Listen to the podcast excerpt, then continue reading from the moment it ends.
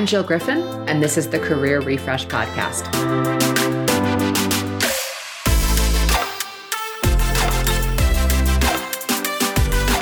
I'm a former media and marketing executive turned career strategist and strengths coach. I spent my career working my way up and through the ranks of global organizations and startups. And today, I show others how to do the same.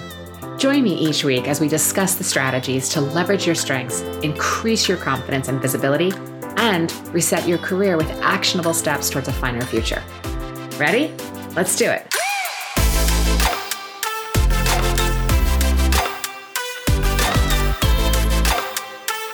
Hey, friends, welcome back. Okay, this week I want to talk about your boss. I want to talk about how to manage up, why managing up is so important, and how to create career success because you learn how to manage up well we need our bosses so that we're in the know.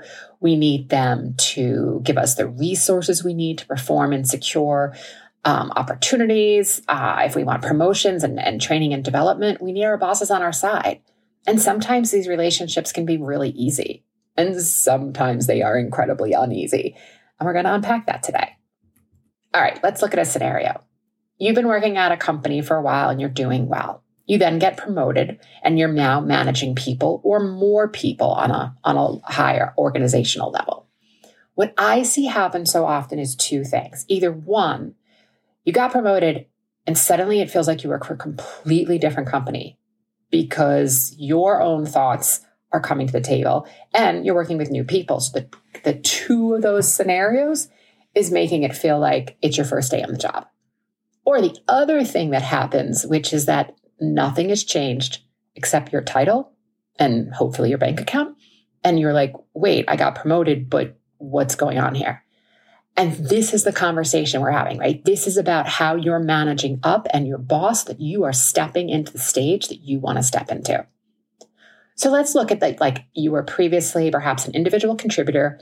And as an IC, that position may not have prepared you for management or the managing of others.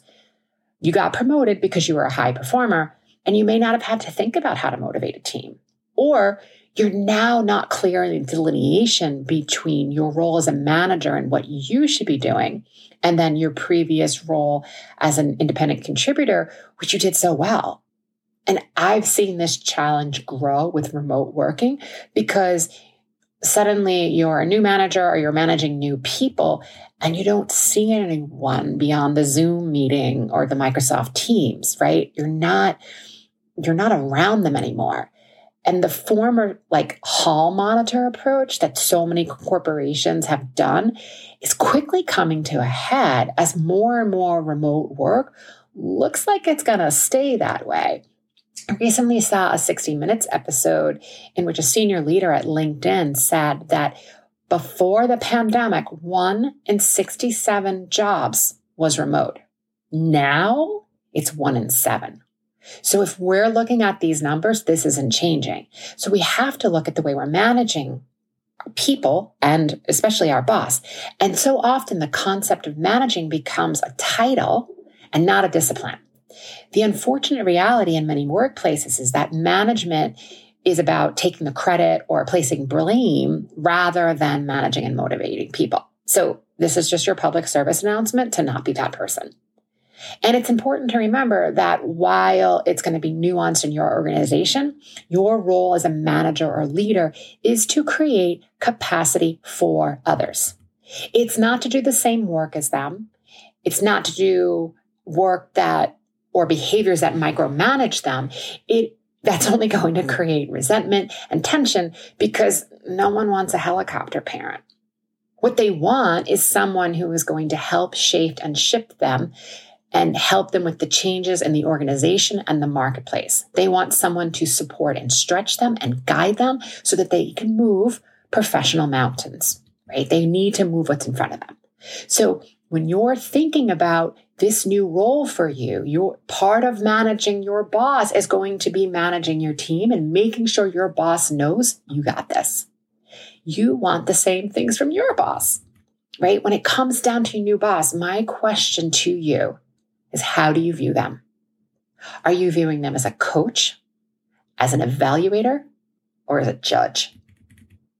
And this can feel really confusing and may even feel a little threatening, right? Your boss can be a tremendous help and inspiration. But in order to get that help, in order for you to grow in your role, you may have to reveal some of your shortcomings. And if you're thinking, okay, if I do, they're going to interpret my weaknesses as faults, and then they may try to like micromanage me or performance plan me, and they're going to want me to improve my weaknesses. And if you've been listening for a while, you know how I feel about all of this, right? A weakness never becomes a strength. And then I find that when we lead with strength based concepts like saying to our boss and to leadership, you know what, this is when you get the best out of me and then you let them know how you work best so you can deliver the highest quality value and results. And similarly, let them know when you're not at your best so that you're not defining a weakness per se, but instead you're letting the boss know how you work and what you're willing to do to improve upon that. And honestly, I find the easiest way to solve for this weakness question is to just do a Gallup Clifton Strengths 34 assessment. Um, you can buy it directly on their site or work with a coach like myself. It's about 50 bucks. The reason why I am a certified strength coach is that I take my clients through this assessment and because it gives you language beyond your strengths and helps you explain your blind spots. You can choose what you want to convey and how you want to convey it. Just again, know that strengths and weaknesses are not opposites. One does not become the other. Working on a weakness doesn't make it a strength. You might have some improvement. You might get 1% better. But by definition, it's never going to become a strength. The other thing that I suggest is figuring out your boss's strength. And if you are a strength based culture, then knowing what their Gallup strengths are is going to help. So then you have a commonality of language and you know where they are in their flow and when they're in their excellence, and they'll know yours. But if you're not a strength based culture, it's okay. You just need to ask them to and strategically watch them, see when they're in the flow. When does their excellence show up? When does their face light up? When do they seem most content at work? I'm going to guess they're in their strengths. When we are viewing our new boss through the lens of are they a friend or foe, this may lead you to find yourself striving to feel capable and in control, but in reality, you're really viewing your boss as a threat. So you might even now be more confused because just a few months ago, you were promoted and you felt like you were a real asset within the organization, feeling like you were on top of the world. And now you're in a completely different situation and you don't see what happened. And I'm going to tell you what happened is your thoughts. Your thoughts are creating something that you believe. You are not separating fact from fiction. And then you are acting from your thoughts, which is creating this feeling of either threat or confused or stressed and then you're acting from that stress. And that's what you're creating more of because your thoughts are going to impact the results you create. So when you're operating under a long haul mindset that bosses are authority or threat, and then you can pretty much assure yourself it's going to be hard to deliver long term. Yes, being in the fight can generate some badass thinking and strategy and clever ways of showing up.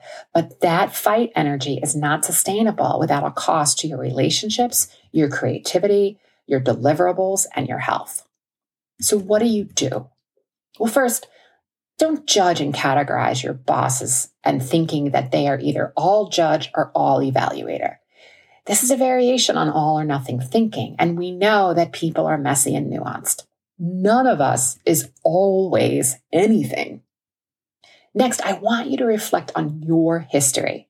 Do you ever hear the expression, if it's hysterical, it's historical? Yeah. So get clear on your thoughts around authority. Are you dragging your own baggage into this situation? Have you felt this sort of icky way about a boss before? Do you constantly bend yourself into a pretzel to get approval for your boss and that you seek validation from them in order to feel good about yourself? Do you find yourself in unquestioning compliance? Or are you always resisting? Reflect on your history here and make notes of the feelings that you've created and the thoughts you have about previous bosses. And don't presume that your boss is always going to be the same. You're not always the same. Think of them as having dual roles that are going to shift and morph depending on the situation. I suggest that you want to strive for mutual dependence. They need you for their success. and you need them for your success and opportunity and money and whatever else you're going for. On a broad scale, your boss wants you to collaborate, lead initiatives, and develop your team and your reports.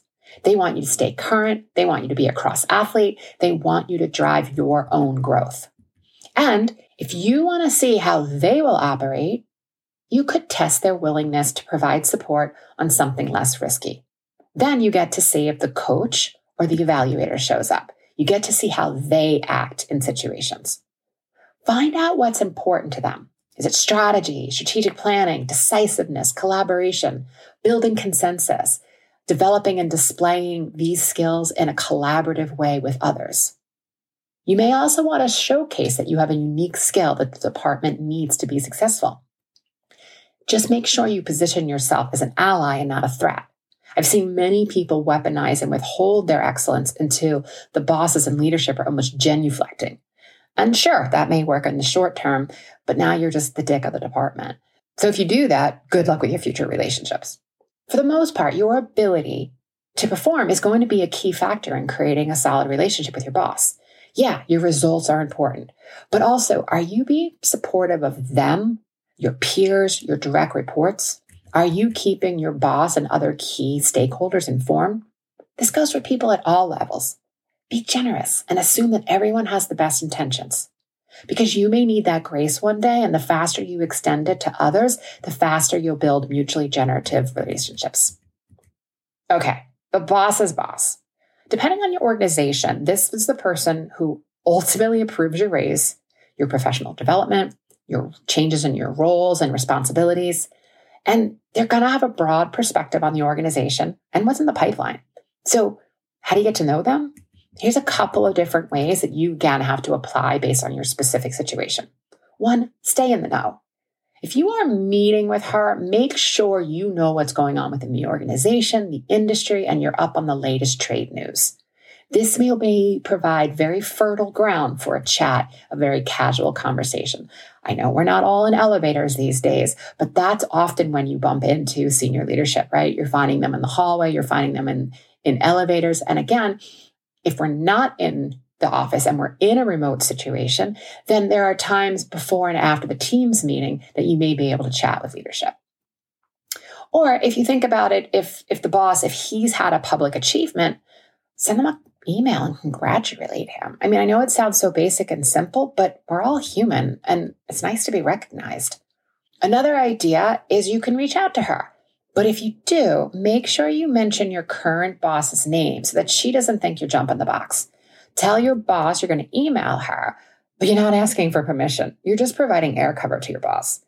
What you say, you could ask about industry organizations you're considering joining. And if she's part of any of them, you can think about professional development courses um, and again that you're considering taking. And again it's all about reaching out providing some insight asking maybe some questions. You might even invite her to an industry event or talk online that you're attending. Okay friends you've got this. You can step into this role by managing your mind getting clear on your own strengths and being a really good partner to your boss. Okay friends before i go i want to talk to you about a new group coaching program i am launching. It's a bit of a career wake up call it's the one that you've been waiting for. It's where you go from wondering, is this all there is? To knowing and owning your genius and designing your own career trajectory. You're going to develop confidence you need to secure a future job that reflects not just your talents, but who you are. So let me ask you have you ever experienced anything of the following? Do you find yourself like job hopping or constantly looking on LinkedIn or other services for a new job and like hoping the next one will be the job that you'll finally be seen, valued, and promoted for your talents? Are you struggling to understand why you are secretly miserable in your job that on paper looks great and checks all the boxes? Are you feeling ungrateful because none of the opportunities you've been given seems to fill this like huge career shaped hole and you are always left wondering is this it? Are you frustrated because you can't figure out how to show up with executive presence, form higher level relationships you need, and speak eloquently and be heard? Then, my friend, you have what I call the corporate identity crisis. But here's the good news on the other side of every good crisis is clarity, direction, and the possibility for a totally different life, and in this case, career. I've helped hundreds of clients amplify their strengths, increase their visibility, create their career narrative, and design a bigger and brighter future using my proven tools and framework. The program starts soon, so be the first to get in the know. I'm going to put the details in the show notes so you can get on the list to get all the details once they come out. All right, my friends, have a beautiful week, and I'll see you next time. Thanks for listening to the Career Refresh podcast. If you're enjoying this podcast and you want more career and mindset tips, get on my email list by going to jillgriffincoaching.com. I'll also put that link in the show notes. But before you go, please rate and review this podcast as it helps me get the word out to people everywhere so they can also thrive in the workplace. I'll see you next time.